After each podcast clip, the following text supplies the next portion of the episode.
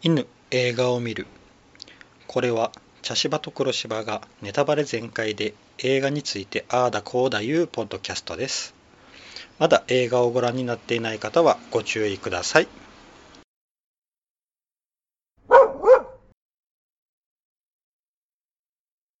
茶芝です黒芝です。はい今回ははい。グランツーリスモはい。ですはい。いや面白かったですねうん、面白かったです。うん、はいまああのこのえっ、とうん。このチームうん。あのグランツーリスモのゲーうムん。の上手い人を集めてうん本当のレーサーにしようっていうのは、昔僕はなんか記事で読んだことある、うん。あったんですよねうん。でそっから全く何も知らずに、うん今回この映画見るまで、うん。ここまでいっとったんやっていうのは。ここまで成功しとったんやっていうのはすごくびっくりしましたね。なるほど。うんいやーすごい。うん。あのねその10年前は全然まだ全然までじゃないけどやっぱりまだゲームなんて遊びうん。でゲームばっかりしてって怒られるような時代でうん。まだプロゲーマーとかいうのがまだ定着していない時代うん。で、うん。日本では特に。うん。うん、でだんだんそういうのが認識され始めたかなぐらいなうん。時の話なのでうんすごいですね。その時にこの本物のレーサーにさせようっていうね、うん確かにね理屈としてはた合ってるんですよ、うん。でもね実際ねこの G がかかる感じとかねうん。やっぱりそれは違うので、すすごい試みですね。日産とソニーすごいですね。う。ん。まああのソニーのうね、ん。あのえっ、とあの人有名な人って言ってましたねさっき。あの山内和則さんやったっけ、ううん。んグランツーリスモを作ったうん。人ですね、うん。あの人本人で出てましたけど、うん。あの人がすごいですよね、うん。あのあの人があの、ん。チーム日産とうん。こうねヤンがうん。あの契約するときにうん私たちがうんこのゲームが素晴らしいということを証明するのに10年かかりました、うんでも彼は1年でそれをうん成し遂げましたって言ったんやけど、うんうん、なんかそれに全部込められてる気がして、うんあの人の。そうですね。うん。うんやけどもう、うん多分いろいろねうん言われることもあったやろうし。ううん。んうんだかそうですね。まあ私は結構じ車が好きなのでら。うん。すごい見ててうん。いろんな車とかこううんエンジン音とかも結構好きなので聞いててすごくうん。楽しかったです。うん。ね。しかしこれほどあの、これほどいい日産とソニーのうん。ものすごくいい宣伝になる映画っていう。そうね確かにね。めちゃくちゃこう日本うん。をちゃんとね、うん。あのリスペクトしてくれてるっうん。ていうのも感じられたし、ううんん。あのうんうん。きちんと日本パートは日本で撮ってたし、あそうですよね、うん、うんなかなか、うん。で日本のシーンが日本ではレースやってないのに日本でのシーンが若干長いっていうのがね、うんうん。なんかあれはうんあれでいいなと思いましたね、あのうん。あとウォークマンの使い方とかね。ああそうですね。ねソニーの代表的なうんそうですね。商品。うん。うん。まああのうん。ね。でも僕あのこれ見よってうん。思ったんだけれど、うんあの経験値とフィジカルのうん。ねあのーうん。取り方が反対なだけうで、ん。うん、できるよねと思うんよ、んそうですね。あのただあのこういうあのゲームオタクのイメージがちょっうん。とあまりにもみんながうん。悪く持ちすぎているっていうだけで、うん。これだけあのこのグランツーリスモっていうのはゲームじゃなくて、あのレーシングシミュレーション、うん。って言ってましたね。言ってたんでうん。うん、だからそのシミュレーションでどんどんどんどんまず経験値を積んだ人が後からフィジカルをつけるのと、うん。ね、あのフィジカルをまずつけた人がうん。後で経験値積むのとどう違うのっていう話だけで、うん。ね。うん。それはうんあれだけこうあのシミュレーションでうん。何千周もこううん。回ってた人がうん。フィジカルが追いついてきたらうんそれは強くなるよねとはそ思ったね。う、うん。ん、だから結局あの彼らに足りないものは体力、そうそうそうそう。うん、でだからそのね体力つけるのに、うん。ちょっとね、うん。あのリタイアせざるを得ない人たちが出てくるって、そうそうそう。う。ん。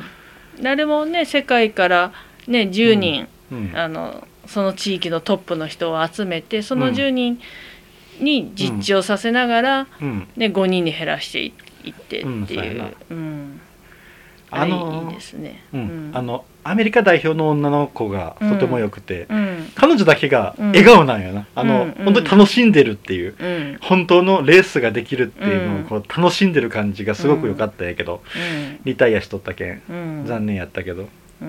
んまあねあのうん。そうよなーってうん。思いながら。ううん。んいやーこれうはん。面白かった。あのうんものすごくな、うん。あの引き算がうまい映画やなと思って、うん。本当に余計なところがない。あー。あの、うん。多分これな長くしようと思ったらいくらでも長くできると思うそうね。3時間超えとかできると思うよ。か家族とのドラマとかねそうそうそうそう。でもできますよね。だって大きいドラマは何個かあったやん、うん。あの親子との、うん。親子の物語もそうやし、うん。あの彼女とも物語。彼女との物語もそうやし、であのもっとあの、ねあのシミュレーションから実地訓練までのうん。もっと長く撮ってもいいし、あそうですねそれで特にあとクラッシュよな、うんそうですね。うん。あとトレーナーさんのあれでもね。あそうトレーナーさんとの絆もうなんか急にパッと縮まった感じがしたんやけど、うん。あれを全部バスバスバスバスときて、うんテンポをものすごく重視してるんよ、うんだからうわうわうわうわってやるうちにうん最後のうんねあのルマンに行ってたっていう感じで、うんだからめっちゃうん多分カットしとるシーうんンいっぱいあると思うな、そうですね。うん。うん。あのとにかくあのうん。もうギュッとして、うん。あのヤンの人生をギュッとして本当に2時間にうん。詰め込んだみたいな感じで。う、ん。まあでもうん。やっぱりこの何ですか F1 の F1 というか F1? これは F1 ではないじゃないか。まあレースの話なので、うあのやっぱりスピードがね、うん。車のスピードの映画だから、やっぱりスピード感ある方が、うん。映画のテンポがいい方がいいですよね。うん。あの、うんえっとめちゃくちゃ見せ方がうまいなと思って、もうあの多分ルマンのゲームのうん。あれを参考にすると思うんやけど、うん。ヤンの車がうん。ピッとちゃんとど、うん。何位におるかっていうのが車の上に表示が出とるんよな。あそうですね。あれがめちゃくちゃ分かりやすうんいっうん。ていう、うん。うん。今何位でどこ走ってるっていうのと、うん。あと僕すごいびっくりしたのが、うん。あの最後、えっとうんキャパうん。前のキャパで3位争いをするときに、うん。間6秒って言ったときに、うん。キャパがうん。こう手前から奥にうん。ビュンって走ってって、うん。12345でヤンの車がビュンって走るって、ああれだけでどれだけ離されてうんいるかっていうのが分からせるっていう、テクニックを使っていてあれも、うん。あこんなに離されてるんだって、うんね、確かにね時速300キロ超えでうん。6秒言ったらかなりの差っていうのは理屈では分かるんだけれども、うん。体感で僕らが分かりやすい表現の方法っていうのうね。ん、うん。だからだから私聞きながらあ6秒は大変な差だなと思いながら、ううん。ん見てたけど。うん。ね普通に考えたらね車の6秒なんかちょっとじゃんってね、うんうん。思うんですけどね。あーもうレースシーンの撮り方がめちゃくちゃうまい、うん。どこにヤンがいてどういううん。展開をしていちょっるかとか。とあのあれもやっぱゲームっぽく上からね見せたりとかして。時々あのグランツーリスモのし、うん。ねあの画面をポッと入れこううん。重ねたりとかして、うん。そうですね。うん。だから本当にあのレースの見せ方っていうのはかなりグランツーリスモとかを採うん。用しとるんじゃないかな、参考にしとるんじゃないかなって思ったな、うんだってゲームなんかで自分の車がどこにおるかが一番大事やけんな、うん、そうですね。うん。うん。まあなかなか、うん。あとあのもうキャパやな、うん、うん。キャパ彼がいないと多分この物語は面や白くなかっぱったりそうあのキャパが、うん。まあ実際はああそこまでうん。性格が悪い人はあんまりいなかったんではなかろうかとうん。勝手に想像するんですよ、うん。もしくはもっとひどかったか。うん。キャパどころかもっとたくさんああいう人がいたのかもしれないけど、まあああいうヒールっぽい人がね、うん。一人いないでまた金ピカのね目立つ車に乗っとるんですよ、彼だけが。どどこ走っとってもキャパはすぐ分かるんやなそう、ううん。ん、キャパともう一人虹色のなんとかさ、名前忘れちゃったけど、うん。あのクラッシュした人うん。うん。でもやっぱりあのクラッシュするとうん。やっぱりもういいけドライバーは大丈夫なの？周りの人は大丈夫なの？って思っちゃうって、うん。うん。だからねあれはね、うん。本当にとにかくうん。ねあのリタイアだけで済みゃいいけどっていうやつですね、うん。本当命がううんんいくつあっても足りないっていう、うん。あれあの今僕あの山内一典さん本人役で出とったって言ったっけ、うん言いました。あえっ、と違ったみたいですあの俳優さんがやってるみたいですね。はい。山内さん自身は寿司職人役でカメオ出演してるんやって、あああのキューベイっぽい店。キューベイにあキューベイやった。キューベイとは書いてはいましたよ。うん。はい。キューベイに見えましたけど私には。あの、まあ行ったことないからあれですけど。職人役かな。ああ、うん。なるほどね。はいはい。で神尾出演やって。えー、なるほどね、そうやったんや。うまああの本当あのうん。クラッシュ、あのクラッシュも、多分本当にあったことないやろうけどと思いますね。あのうん。今までの映画でないパターンやなと思って、うん。こうクラッシュをして自分が助かったけど観客を巻き込んでしまったっていうのってあんまり僕見た映画でないなと思って、うんやっぱあのレーサー本人が亡くなるっていうのはいっぱいあるんうん。やけどね、うん。観客が亡くなって自分が助かるって多分あれめっちゃしんどいと思う、うんうんけんなめっちゃ辛ねい、そう、うん。でもあってねやっぱり自分責めちゃいますよね、攻め攻めるよな。うん。うん。でそのねあの最後のルルルルマン、ルマンに出てる時にうん。ねやっぱり走ってるとねあのクラッシュしたした時のことを思い出しちゃうんっていうのもそれもわかる。うん、あのしかもあの目の前でな見たけんな、うんあそこから、でなんか私なんかその本当にもっともっとちっちゃい事故うん。あの自分がバックしててうん。壁にゴーンとかうん。あるんですけど、うん。あのそれでもうん。やっぱりうん。次ね、うん。バックする時ちょっと怖いんですよ。うん。うん。だからねあの今までだったらもっと攻められたこううん。バックがこうねうん。速度も遅いしこう後ろがやたら空いてるみたいうんうなん感じになるので、あうん。あその気持ちわかるわ私なんかとは比べ物にならない事故ですけどってういう、ん。うん。あの僕あの別のポッドキャストで話したことあるけどはい、前にあのちょっとこう、うん。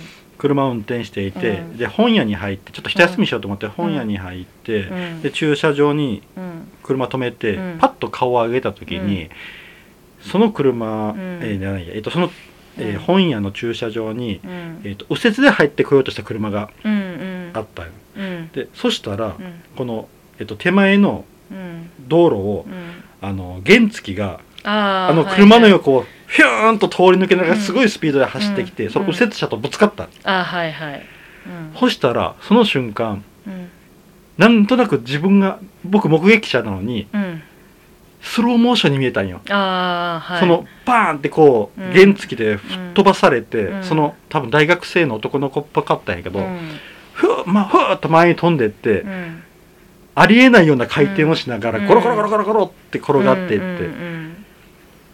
でうん。うわっと思って、うん。でその右折してきた車の中の運転手の顔もスローモーションに見えたんよ、うんうんうわーっていう顔をしたす、うんうん。でやっぱな、うん。それがめちゃくちゃやっぱ今でも頭に焼き付いてるんよ、うんうんうん。だから目撃者だけでもこんな感じなのに、うん実際にねあんなでっかいクラッシュとかしたら、うん。それはあのね、うん。フラッシュバックとかあんなんはすごい起こるやろなとうん。思ったよな。うん。うん、見てる方だけでこんなダメージ目撃者だけでダメージがあるのに。う,、ん。うん。あんなクラッシュなんてな。そうですよね。うん。うん。あれは。なかなかね。だからでもねああやってね走ることでうん。それを克服乗り越えていく、うん。でそのやっぱり観客をうん。ね死なせてしまったっていうことは、もう絶対的な傷として残り続けるからその傷と自分がどう向き合っていくかっていう、ねすごく大事なうん。ね。あのうん。えっ、とあそこもなんか、うん。あの結構あっさり立て立ち直ったなみたいに感じな、うん受け取れるけど、うん。割とジャックがジャックがめちゃくちゃうん。いいこと言うんよな、うん。あのあの人がル・マンに出て,、うん。出ていた時にうん。まあ自分も経験して。そうそうクラッシュを経験して、うん。でそのクラッシュで一緒に巻き込まれた車の人が、のなくなった亡くなったと。うん。で自分はそれがきっかけで引,、退した、どうしてもやっぱそれが忘れられずに、うん。だから自分の可能性をうん。試すことをそこでやめてしまった、うん。ね。うんヤンには、うん。お前は特別なレーサーだだからその先をうん。試してもらうん。見てほしいみたいなことを言って、でそのクラッシュしたところから最後のゴールまで走らせるんよな、うん。いやあれはあの、うん。ねヤンが立ち直ったのがめっちゃ早く見えるけど、うん。あのシーンはめちゃくちゃ説得力があるなと思って。うん。もう十分な言葉やし十分な行動やしと思ってな、うんそうですね。うんめっちゃうまいなと思った、うん。まあでもとにかくジャックがうん。いいんですよ、そうやな。うん、ジャックがあのなんだろう。冷たいようなこと言うんだけれども、うん。結局危なさは分かってるよな、うん。あのレースのな、そう。だからうんヤンをきちっと支えてる、うん、うん、だって初め登場した時の演説があの、うん。まるで軍隊のような、うん。うん。俺は辞めさせるために来たって、う。ん、でも、うん。やっぱりねそれぐらいじゃないと、うん。あんな過酷なレースには耐えられない、そうやな、ううん。んでそのダニーっていうねもう一うん。人別の人がいて、そのダニーはどっちかというと守りなのよね。うん、あのオーランド・ブルームがうん、演じたやつ、うん。あのねうん。でもこの発案者はダニーなんよね、うん、そうそうでもあのか彼はめちゃくちゃいい、あのなんていうんやろな、えー、と経営者というか。あうん、だから、あのなんだろう。実行する方じゃないよね。そうそう。やけけ、うん。このチーム日産を潰さないように、うん。なんとか長く続けていくためを考えるんよな、うん。やけあの、うん。初めにこうヤンがうん。あのああのこのレーサーに、ねアカデミーレーサーに選ばれる時に、うん。いや彼じゃなくてあのこっちの、うん、ちょっとあの白人のねちょっうん。と顔もイケメンでうん。よくしゃべる。そうそうあのあちゃんと受け答えができるうん。彼の方がいいんじゃないかとか、うん。最後のあの、うん。ね、ヤンが自分のやり方でやるって言った時に、いや完走を目指せっていうのも、うん。うん。結局このチームにさ守るための行動であって、だからうん。あの一見ダニーがちょっと何なのって思う人もいるかもしれないけど、ダニーはダニーで一生懸命考えてくれてて、そうやな、うん、だから、ジャックとダニーは同じ方向を向いてるんだけど、うん。その手の尽くし方が違うっうん、ていう感じでしたね。そうやな、うん、だから最後のシーンでね、うん。あのヤンはやっぱりジャックにもダニーにも、うん。ねうん。抱きついてありがとうみたいなね、うん。感じだし、そうやな、ううんん。うんでジャックも、うん。ね、割とこうダニーをうまく、うん。結構ジャックが間に立っとったりするけどうな、ん、ダニーもジャックとヤンの間に立っとるけどああそうですね。ジャックも結構ダニーとヤンの間に立っとったりして、そうですね。あそこ A 関係 A トライアングルになってそうですね。あれ3人だからいいですよね。あれ、うん。どっちか誰か一人かけてても、うん。ちょっとバランスが崩れて暴走しちゃいそうなうん。感じで、うん。うん。で私すごくヤンが、うんあの私 G・ ケリあケニー G とあケニー G で間違えとエンヤ。ー、うん、やな、うん。がもうね、うん。何あのうん。ね。うん。曲の感じとかうんすごくゆったりしてるじゃないですか、うん。私どっちも好きなんですけど、うん。なんかレースの前にこんな落ち着いたのを聞いてる、ね。うん。まあ落ち着かせるのかみたいな、えっ、とあの結構格闘家でもああいうこううん。エンヤとかでうん入場してくる選手とかおるけんな、うん。あのパンクラス元パンクラスの近藤うん。選手とか確かそうやったと思うんやけど、うん。エンヤで入場してきたりとか、うん。うん。であのほらレースの時にね、あのねクラッシュしたことを思い出して、うん。あのどんどんどんどん順位が速度が落ちて、ん順位うん。が落ちてる時にねあのその音楽を流すっていうのがそうケニー G と遠洋を流して怒らせるっていう、うんうんあうまい手使うなと思って、あれあのシーンを使いながら、ううんまくうん。ああのウォークマンちゃんと使いよるんやなっていうのを見せるんや。な、うん。あそうですね、うん。これ飛び方わからねえよって、う。ん。ちゃんとそのウォークマンを使いよるところもうん。見せるっていう、うん、いやー。だからちょっとしたところがうまいなと思って、うん。あのそうなですね。あのヘルメットにつけたあのツバメのシール、うん。おお父さんのサッカーチームうの、ん。ねあれを入れたりとか。ああのお父さんもうんいいスパイスやったな、ああそうですね。ああのお父さんがうん。めちゃくちゃいいこと言うなと思って、うん。あの俺はお前を支えられなかったって、うん。俺はお前を守ることしか考えてなかったって、これから支えていくっていう、ねうん。うん子供には大きな夢があるああるのにねそれが失敗せんように守っていた、ねうん。支えることができなかったって、ううんわいいお父さんやなと思った、うん。あのーすごく親というものを、うん。あの一言がうん。語ってるなって思ったんですよ。うん。そのどの親もうん。ね、うん。守ることに一生懸命な親もいればうん。あの、支えるね、支える方に力を注ぐ人もいればう、ん。ね、それぞれだからそれがどっちか間違ってるとかじゃなくって、なんかああそうか親ってそうなんだっていう一言でしたね、うんあれは。うんうん。だけどあのお父さんもな、うん。サッカーは自分もやりよったし、うん。めちゃくちゃ分かりやすいうん、から弟のね方は、だから自分が辿ってきた道だからうん見えてるからあの支えやすいけどやっぱり。やっぱレーサーってな、うん。想像つかんもんな。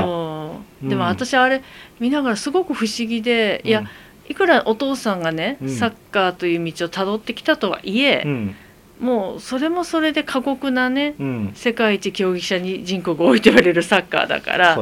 ピラミッドがめっちゃでかいそうだからそれその弟は支えるのに、お兄さんのこの、ね、レーサーになりたいはうん。支えられないお父さんはどうしてだろうって。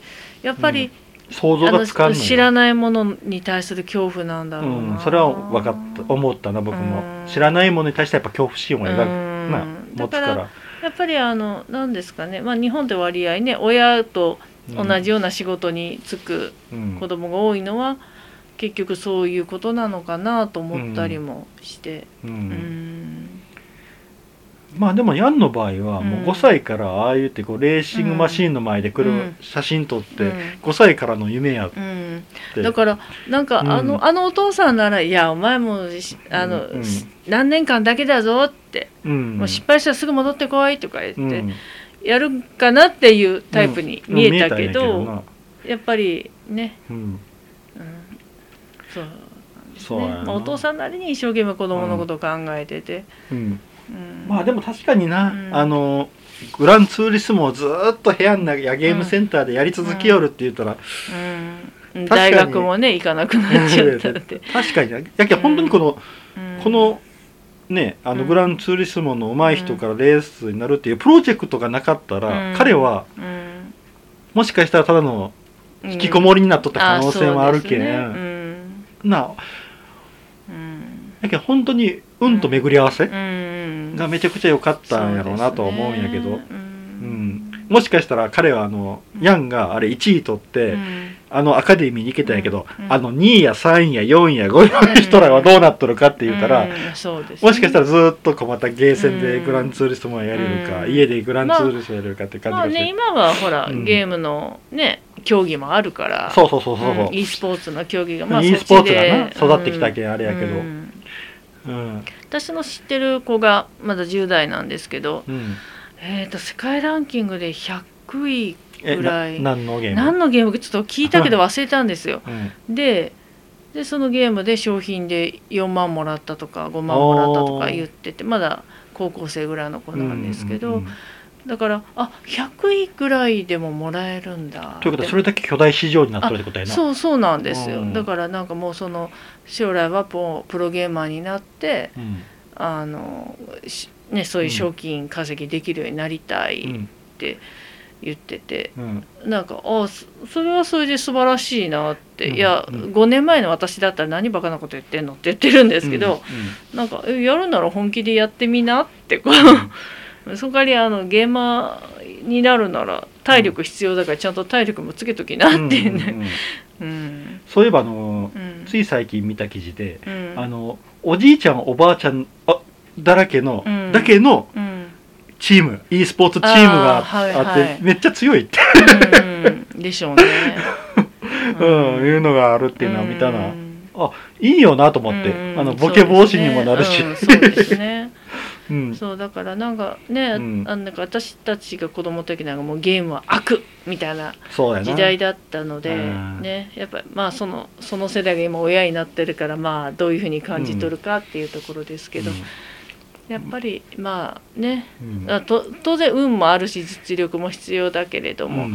やっぱり上手にね、うん。何でも付き合っていくことがいいのかなって、思います。もしかしたらこれからこの逆が出てくるま出てくるかもしれんな、うん。あの本物のレーサーをしようって、うん。そこからリタイアしてうん。今度はグランツーリスモの方でうん。お金を賞金を稼ぐっていう方になっていくような人が出てくるかもしれんな、ああ実際にもいるかもしれませうん。んね、元レーサーが、うん、だってねレーサーだってね あれも上の方に入れる人握りの人なので、そうそうそうそう。うん。それは大いにうん。ありえると思いますね。ね、うん。元レーサーがグランツーリスモの方に来て、うん。こっちがまた賞金が稼げるようになってって、うんうんね、稼ぐようになるかもしれうんないし、うん。まあでもほんとこの映画な、うん。あらすじだけでもううわ見たいと思わせるもんな、うん。だってもう本当にあのねグランツーリスモ、うん。まあいまあ、シミュレーションやけどゲーム、うん。ゲームのグランツーリスモが上手い人がうん。本当のレースに挑戦するっていうだけで、うんうわーって思うんやけどさらにそれが実話っていうね、うんうんうんもうこれだけで引きは満点やし、うんうん。で実際に見たらこれだけテンポが良くうてん。面白いってやったらうん。これ本当によくできた作品やとう思う。んそうですね。うん。うん茶芝さんが好きそうな。本当に茶芝さんが好きそうなうん。映画でした。うん、あのうん。夢があるしうな、んそうですね。単純に面白いし、テンポいいし、うん、私は結構そうまあね最初に言った通りあの車が好きなので、うん。そういう意味でもすごく楽しかったです。あとのスポンサー見るのが面白かったな。あ あの両肩のプーマとか、あああそうですね、うん。 ASUS とか。うん、でまあ日産はまあ当然ど真ん中に入っとっうんであのハンドルの真ん中に GTR のママークが入っとって、ね。あの GTR のマーク好きなんよね、あかっこいいですよかっこいいし。ね。ううん。んややけどあのう、ん、ねあの帽子はミシュランとかね、あーだってタイヤですから。タイヤやけん。うん。うん。いやタイヤがミシュランっていうのは出てましたよ、うん。途中で、うん。だからあのまあ要所要所に出てくるスポンサうんーのね、うん。ロゴがあ、あそこも入ってんだあ、うん。あそこも入ってんだみたいな感じで、最後のルマンの壁は全部ロレックスってなああそうでしたね。ロレックスっていうね。す すごいすよねかなか。あの、うん。あのシーンがうん、あの前見たフォード VS フェラーリ、うん、うん、のあれも実はやったうよね、ん、あれもルマンだったのかな。あれルマンよ。ですよね、なんかあれ似てるシーンだなと思って、うんうんやっぱそれだけルマンっていうのが大きいんやろな、うん、うんそうですね、うん。うん。あれも本当におったルマンのレーサーの話だったけど、うんそうですね。うん。うんまあなかなかやっぱ24時間はきついです。うん。うん。ああと僕ちょっとこの映画で思ったのが、うん。あのえっ、とあの人ジャック。うん。ジャックがうん「あのお前は感じたか?」ってこううん。バーッと光に包まれるように周りが見えなくなって、うん。何も、うん。ねあのうん。見えなくなってん。ずーっとは走っていく感覚っていう、うん俺は一回だけあったって、うん。それが忘れられないって言ったんやけど、うん。そのシーンあるのかなと思ったら、うん。なかったんよヤンには。ああはい。なんかぽぽいシーンがあったけどうん。多分それは違ってて、うんでそれがなくて、うん。自分が今まで経験値で積み上げた、そのルートをたどって最後うん。追い抜いていくっていうのが今時だなと思って、うん。そういうこうなんかふわっふわっとしたうんことじゃなくて、うん。その自分がうん。見つけたうん。やり方を押し通してうん。上げていくって順位をうん最後自分流の走りをする、うんうんそれがなんかちょっと今風やなってうんうんうんうん。感じたな。うんまあでも確かにでもね。うん、多分一種のゾーンっていう状態だと思うんやけど、ゾーンに入いやもうゾーンに入るシーンは何度かあったので。うん、うん。うん、ああったかなゾーン、うんありましたありました。ううんん、なのでああゾーンうん入ってるなと思って。うん。あのフォード VS フェラーリがそういう話だったよね、うん。最後のあのゾーンを感じというか、うんうん。自分だけの世界、あ前に誰もいなくて誰も、えー前に誰もいなくて自分だけの世界を感じられるう。ん。あのっていう、ヤンのゾーンはうん。ゲームの世界に入ってるように見えたあ時ですよ。あーそっかそっか。そあれだ。そうそうあのルートが。やし、うん。あのあとあの車が一回こうあ分解されて自分の部屋になってそうそうそうそう、でお父さんがうん、後ろからちゃんとちゃんと LINE をも見ろって言ったらうんいやあのーうんこの LINE は他の人が使うから、お僕は大枠から行くっていうやつやな、うんそうそうんあれがか彼流の走りで、はあれはゾーンだったと思いうんます、そうやなあれがゾーンなんやな、だって彼のベースはそこなんですそうやうんそうだそうだうんうんやけんあうのんねタイヤが消耗大枠で回るからタイヤが消耗するから、うん。その走りはやめろって言われるんやけど、うん。まあ行けってなるわけうやな、うん。ん。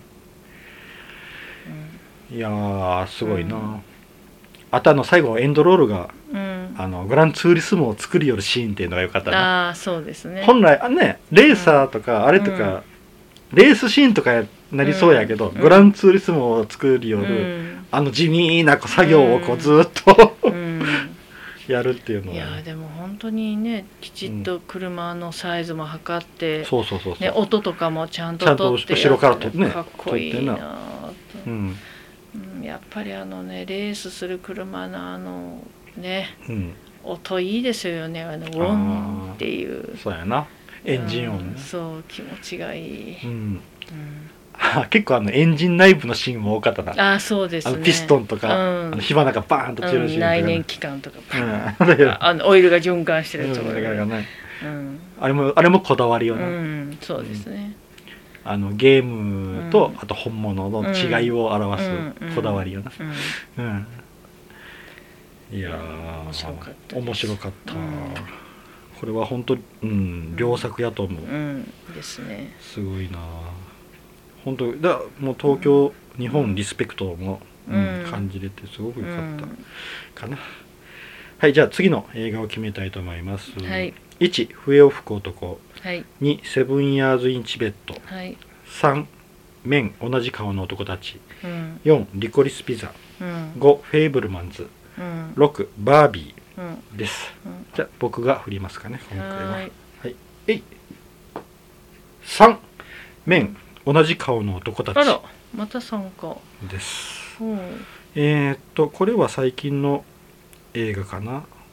割合最近だと思います。うん、うん。